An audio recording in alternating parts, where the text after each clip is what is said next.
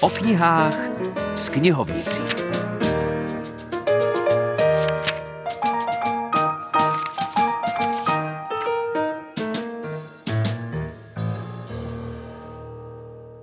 Hezké nedělní odpoledne přejí v tuto chvíli Filip Černý spolu s Veronikou Kučerovou a hned vás vezmeme na literární vycházku.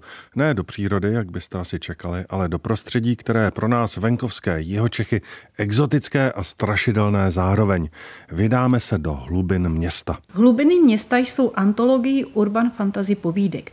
Přispělo do ní 15 českých spisovatelů a spisovatelek. Za tímto počinem stojí nakladatelství Epocha.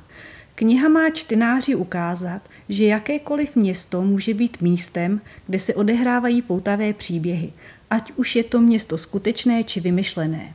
Jako takovou menší ochutnávku toho, co čtenář v knize může najít, zde zmíním například duchařskou povídku Jana Štiftra Zavařovačky. V níž zkoumá jednu rodinnou historii, kdy si při cestě nočním městem povídají mladý muž, jeho otec a prarodiče.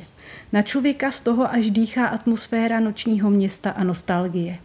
Dále zde je například povídka Petra Stančíka s názvem Dutý septagon. Hlavní hrdina přišel díky nešťastné náhodě o svou milou a velmi se trápí. Jednoho dne však potká kominíka a toto setkání mu změní život. Pod hieroglyfem se táhla prostým okem neznatelná rýha, mírně vydutá jako nehet. Zkoušel jsem tam zatlačit nechty všech prstů, ale teprve ten nejkratší na malíčku do rýhy zapadl. Cvaklo to, z opačné strany kuličky vyskočila tyčka, projela mi dlaní a vynořila se ze hřbetu ruky.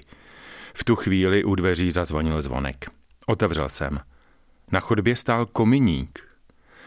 Nezapomněl jsem si tady svůj kominícký klíč, zeptal se a zrak mu sjel k mé ruce, ze které právě začala příštit krev.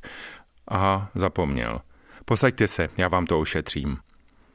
Klesl jsem na židli, komíník mi jedním jistým pohybem vytáhl tyčku z ruky. Ránu polil lihem, na obou stranách sešil kůži několika stehy nití a zavázal kapesníkem. Udělal to tak rychle, že jsem se ani nezmohl na odpor. Tak já nevím, jestli bych dokázal zachovat klid jako hlavní hrdina povídky Dutý septagon, kdybych si nejdřív propíchl skrz na skrz ruku a potom by mi Mírnix Týrnix zalátal nějaký kominík. Ale v literatuře je stejně jako v životě možné cokoliv. A tak opouštíme hlubiny města a přesouváme se na povrch, kde působí komiksová parta Regáči. Vyšly o ní dvě knihy, spoluautorem obrázkových příběhů je Libor Adam, který o nich vyprávěl Evě Kadlčákové. Abych to přiblížil, jde o knihy. První kniha se jmenuje Regáči a druhý díl, volně navazující, je Regáči a neznámí hrdinové odboje. Obě knihy vlastně ukazují eh, život takové partičky teenagerů, tří kluků a jedné dívky, kteří prožívají právě ty krizové situace a oni z nich nacházejí východisko, buď díky své no, nějaké aktivitě, nebo díky tomu, že jim pomáhají někteří dospělí. A ukazují, jak vlastně mm, se zachovat, když třeba se přichomítnete k autonehodě, k požáru, když eh, najdete někoho, kdo má třeba epileptický záchvat nebo má nějaké jiné problémy. Takže i taková trošku edukační záležitost. Přesně. A je to něco jako rychlé šípy?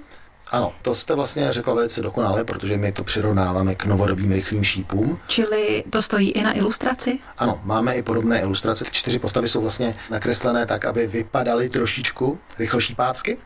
I když samozřejmě jsou to moderní současné děti, které používají mobily, počítače. A navíc tam mají holčičku. A navíc tam mají tu holku. Himbajs Šuvix, čas oponou trhnul a dobro nám tu páchá koedukovaná parta. Ty mobily schvaluju, protože na nich najdete, když na to přijde, podcasty s naší knižní rubrikou. Mějte se hezky plantážnice a plantážníci a za týden zase naslyšenou.